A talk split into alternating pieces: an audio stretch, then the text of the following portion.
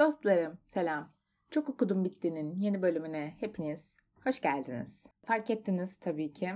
Yine bir intro yok hem de bu sefer kendim ilkel yöntemlerle, mağara adım yöntemleriyle de yapmıyorum. Çünkü tepki aldım arkadaşlar yapma dendi. Ben de dinleyicilerimin yorumlarını önemseyen bir yayıncı olduğum için yapmıyorum. Ama biriniz de gelip demediniz ki Hande sana intro yaptım. Neyse bunları da şey yapıyorum. Yazıyorum hep. Biraz daha böyle devam edeceğiz arkadaşlar. Yapacak bir şey yok. Bugün önce şöyle bir gündemle giriş yapmak istiyorum. Çünkü bu gündem podcast şeyini, sektörünü diyeyim aynen artık ilgilendiriyor. Clubhouse. Evet arkadaşlar Clubhouse. Şimdi öncelikle bilmeyenler için anlatıyorum. Nedir bu Clubhouse? İşte Twitter'da, Facebook'ta, LinkedIn'de her yerde görmüşsünüzdür. Böyle artık davetiyesini falan çekilişle dağıtmaya başladılar. Çok saçma bir şey oldu. Şimdi Clubhouse insanlara odalar oluşturuyor. İçeride girip konuşuyorlar falan filan saatlerce konuşabiliyorlar böyle bir yer. Şimdi ben şunu anlamıyorum. Bu insanlar genel olarak içerideki kitleden bahsediyorum. Podcast dinlemiyorlar. Ama 6 saat saçma sapan bir konuşmayı dinliyor. Ha, içeride güzel şeyler de var işte. Yani ne bileyim bilim, sanat falan filan işte böyle elit elit şeyler var. Ama saçma sapan şeyler de var ve 6 saat saçma sapan şeyleri dinleyip neden podcast dinlemiyorsunuz arkadaşlar? Ya tabii ki şu an siz dinlediğiniz için teknik olarak kısma girmiyorsunuz. Buradan Clubhouse yetkililerine de sesleniyorum. Bu kesinlikle bir kötüleme değil. Yani ben de dinliyorum çünkü. Ama yani bilmiyorum.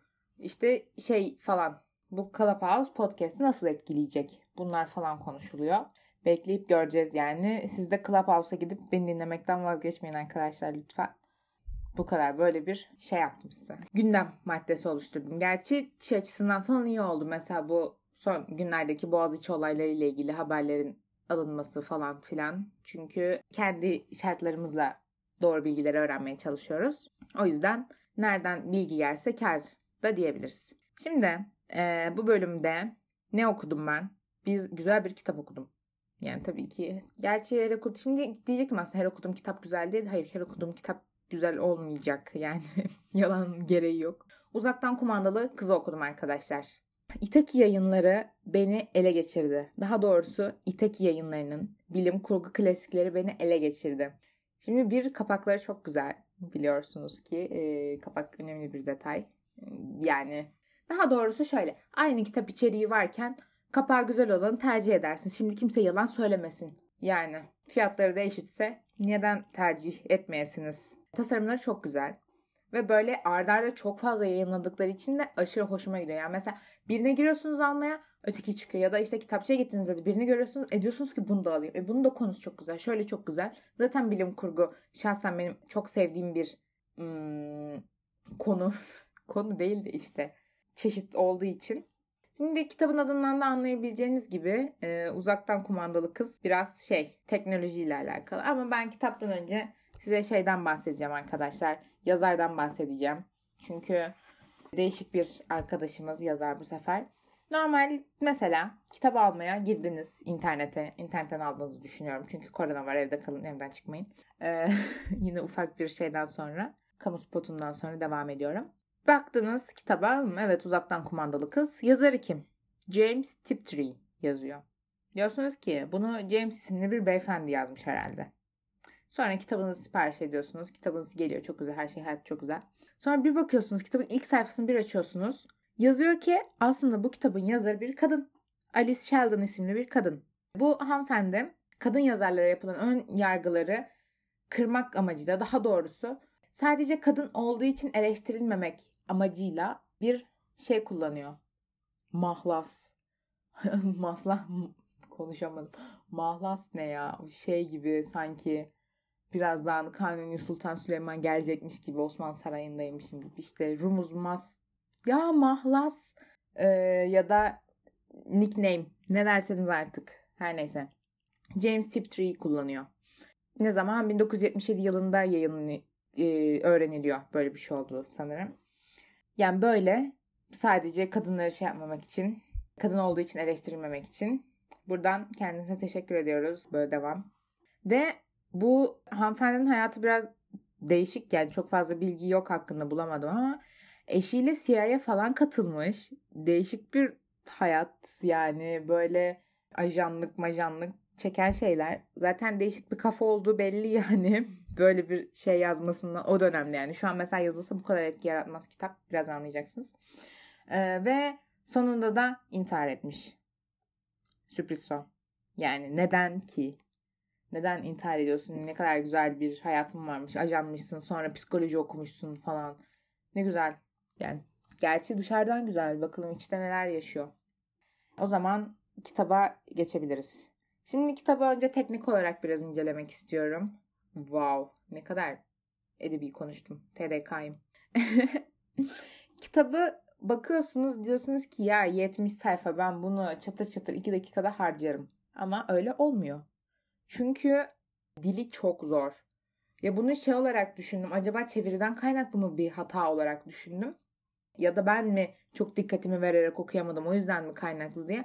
Ama internette de yorumlara baktığımda gerçekten e, diğer insanlar da böyle düşünmüş. O işte bilincini bize aktarımı çok zor olmuş. Çünkü bir sağa gidiyor bir sola gidiyor çok hızlı hareket ediyor. Hani tenis maçı gibi düşünün hani. Ama sürekli değil. Tenisi 10 kişi birden oynuyor ve kimin hangi sırayla birbirine attığını bilmiyorsunuz. Tam olarak böyle bir kitap. Kitapta tam olarak size bunu hissettiriyor. Kısa ama süründürüyor ama güzel. Ana fikri güzel. Kitabın konusu da şu arkadaşlar. Ee, ütopik bir ülkede, daha doğrusu ütopik demeyeyim, distopya olan bir ülkede, distopik bir ülkede reklamlar yasaklanıyor. İşte halkı bir şeyler almaya teşvik ettiği için. yani dostum zaten reklamların amacı bu değil mi? Ne kadar saçma. O yüzden de satıcılar şöyle bir yöntem buluyorlar. İnsanları seçiyorlar. Çok bunu şey yapıyorlar. Görselleştiriyorlar. Toplumun genel güzellik algısına ya da yakışıklılık algısına göre olması gerekenleri şey yapıyorlar. Şu an günümüzde güzellik algısı ne mesela genel? Bella Hadid, Kendall Jenner falan filan. O tarz yapıyorlar. Ben ben öyle düşündüm. İşte ve onlara eşya kullandırıyorlar. Yani influencerlar. Evet, tam olarak bu. Kitaptaki kızdan istiyorlar ki kıza da söylüyorlar zaten bunu. Sen sadece olman gereken şey güzel olmak ve bir şeyler kullanmak. Ve bu kızı canlı kaydediyorlar. İnsanları o şekilde kullandırıyorlar. Mesela şöyle söyleyeyim. Kız ne içecek? Çikolata süt içecek tamam mı? Çikolatalı sütünü Danone marka veriyorlar. Ve kızın hayatını yayınladıkları için kız aslında reklam almış oluyor. Yani bizdeki gibi şey değil. E, link kaydırıyorum arkadaşlar. Bilmem ne değil. De sürekli bir insanların bilinçaltını sırf onu kullandırarak şey yapıyorlar. Eşya kullandırarak yapıyorlar. Ve kız da güzel olduğu için ya da hani sadece kız değil karşısında hani erkekler falan da var. Erkeklerle yakışıklı olduğu için izleniyorlar. Çünkü göze hitap ediyor ve az önce kitap kapağında da dediğim gibi görsel olarak iyi olan hayatı her zaman daha kolay oluyor mu öyle mi diyeyim artık. Ama aslında bu kızın altında başka bir kız daha var. Bunu da açıklamak istemiyorum. Çok spoiler olacak. Çünkü birkaç kişiyle konuştum kitap hakkında ne düşünüyorsunuz falan diye. Hiç duyulmadığını söylediler. O yüzden çok okunmadığını düşündüğüm bir kitap olduğu için çok spoilerlı da gitmek istemiyorum. Ya ama şey kısmı korkutucu birazcık. Bu yani eskiden yazılmış bir kitap ve bu kadar şu an günümüzde çok kabullendiğimiz influencer kültürünü distopik bir faktör olarak görmesi biraz korkutucu. Çünkü bu demek ki hani eskiden bakıldığında korkunç bir şeymiş ama bu bizim hayatımıza o kadar girmiş ki biz bunu normal bir şey olarak algılıyoruz. Hatta bazılarımız sırf bunu olmak için çabalıyor. De sosyal medyada takipçi artsın, Instagram'da takipçi artsın. Sadece güzel olup de e, hayatını özendirmek için buna çabalıyor. Bu e, önceden korkunç bir şeyken şu an günümüzde imrenilen bir şey haline gelmesi gerçekten garip. Neyse. Kitapta iki kısım hoşuma gitti. Onlardan bahsedeceğim. Şimdi bu cümle beni duygusal bir baby yaptı arkadaşlar.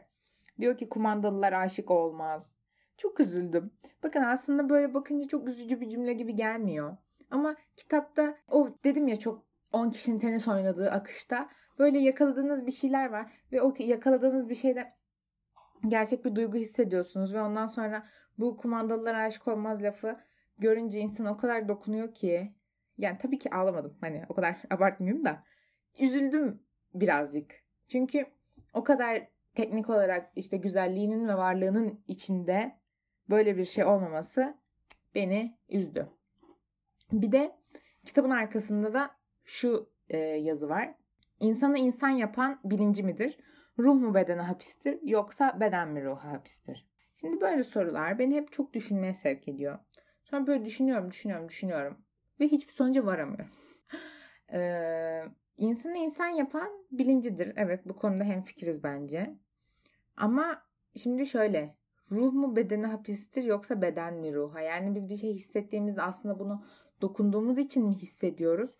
Yoksa dokunmamız mı bilincimizi etkiliyor? Yani biz bunu elimizle mi hissediyoruz yoksa beynimizle mi hissediyoruz? Yani böyle deyince ikisi de organ gibi oldu ama bence ne demek istediğimi anladınız. Ya daha doğrusu şöyle söyleyebilirim. Şimdi elimizde de bir şeyleri hissediyoruz. Heyecanlanınca da bir şeyleri hissediyoruz. Bu iki hissettiğimiz şey aynı mı? Ya tam birinde de dokunma duyusu, diğerinde heyecan hissi. Yani birinde duyu, birinde his diyoruz. Ama ikisi aslında farklı şeyler mi yoksa aynı şeyler mi? İşte birinde teknik olarak his içimizdeki ruhumuz bunu düşünüyor. Ötekinde de dışarıdan gelen bedenimiz bunu hissediyor. Ama ikisinde biz yaşıyoruz. İkisinde biz yaşıyorsak ve hissediyorsak aynı şey değil midir? Yani değil. Belli ki hani hepimiz heyecanlandığımıza ve masaya dokunabildiğimize göre bunu anlayabiliyoruz diye düşünüyorum. Böyle sanırım arkadaşlar ya. Kitap dediğim gibi çok kısa olduğu için ve kısa bir öykü olarak olduğu için çok fazla anlatacak çok şey yok aslında ve genel mantığı hani e, bir kızı influencer çevirme hikayesi gerçekten yani. Ama bu tabii ki normal şeylerle değil de bilimsel e, etkilerle işte kablolarla e, ne bileyim platin bağlarla falan böyle kitapta böyle şeyler geçiyordu. Güzel bir kitap. Okumanızı gerçekten çok isterim. Ama başınız boş olduğu bir zamanda okuyun. İşiniz varken işlerinizin arasında okumayın. Tam odaklanamazsınız ve gereken ilgiyi veremezsiniz diye düşünüyorum. Böyle. Evet bu bölümü de bitiriyorum. Ah ne unuttum. Çok okudum bitti. Instagram'da da var arkadaşlar. Evet kaç bölümdür söylüyorum ama söyleyeceğim sonsuza kadar. Beni Instagram'dan et çok okudum bittiden takip edebilirsiniz. Bence gayet güzel, eğlenceli bir yer. Arada böyle saçma sorular falan soruyorum. Ama güzel bence, eğleniyoruz. Gelin. Onun dışında bana oradan ulaşabilirsiniz işte. Şu kitabı okudun mu? Şu kitabı okur musun? Şu kitabı yorumlar mısın? diye. Gelin. Bekliyorum. Bu arada haftaya güzel sürpriz konuklu bir bölüm geliyor size. Ufak bir spoiler vereyim. Ee, heyecanlıyım. Siz de heyecanlanın. Haftaya kadar kendinize iyi bakın. Bol bol kitap okuyun.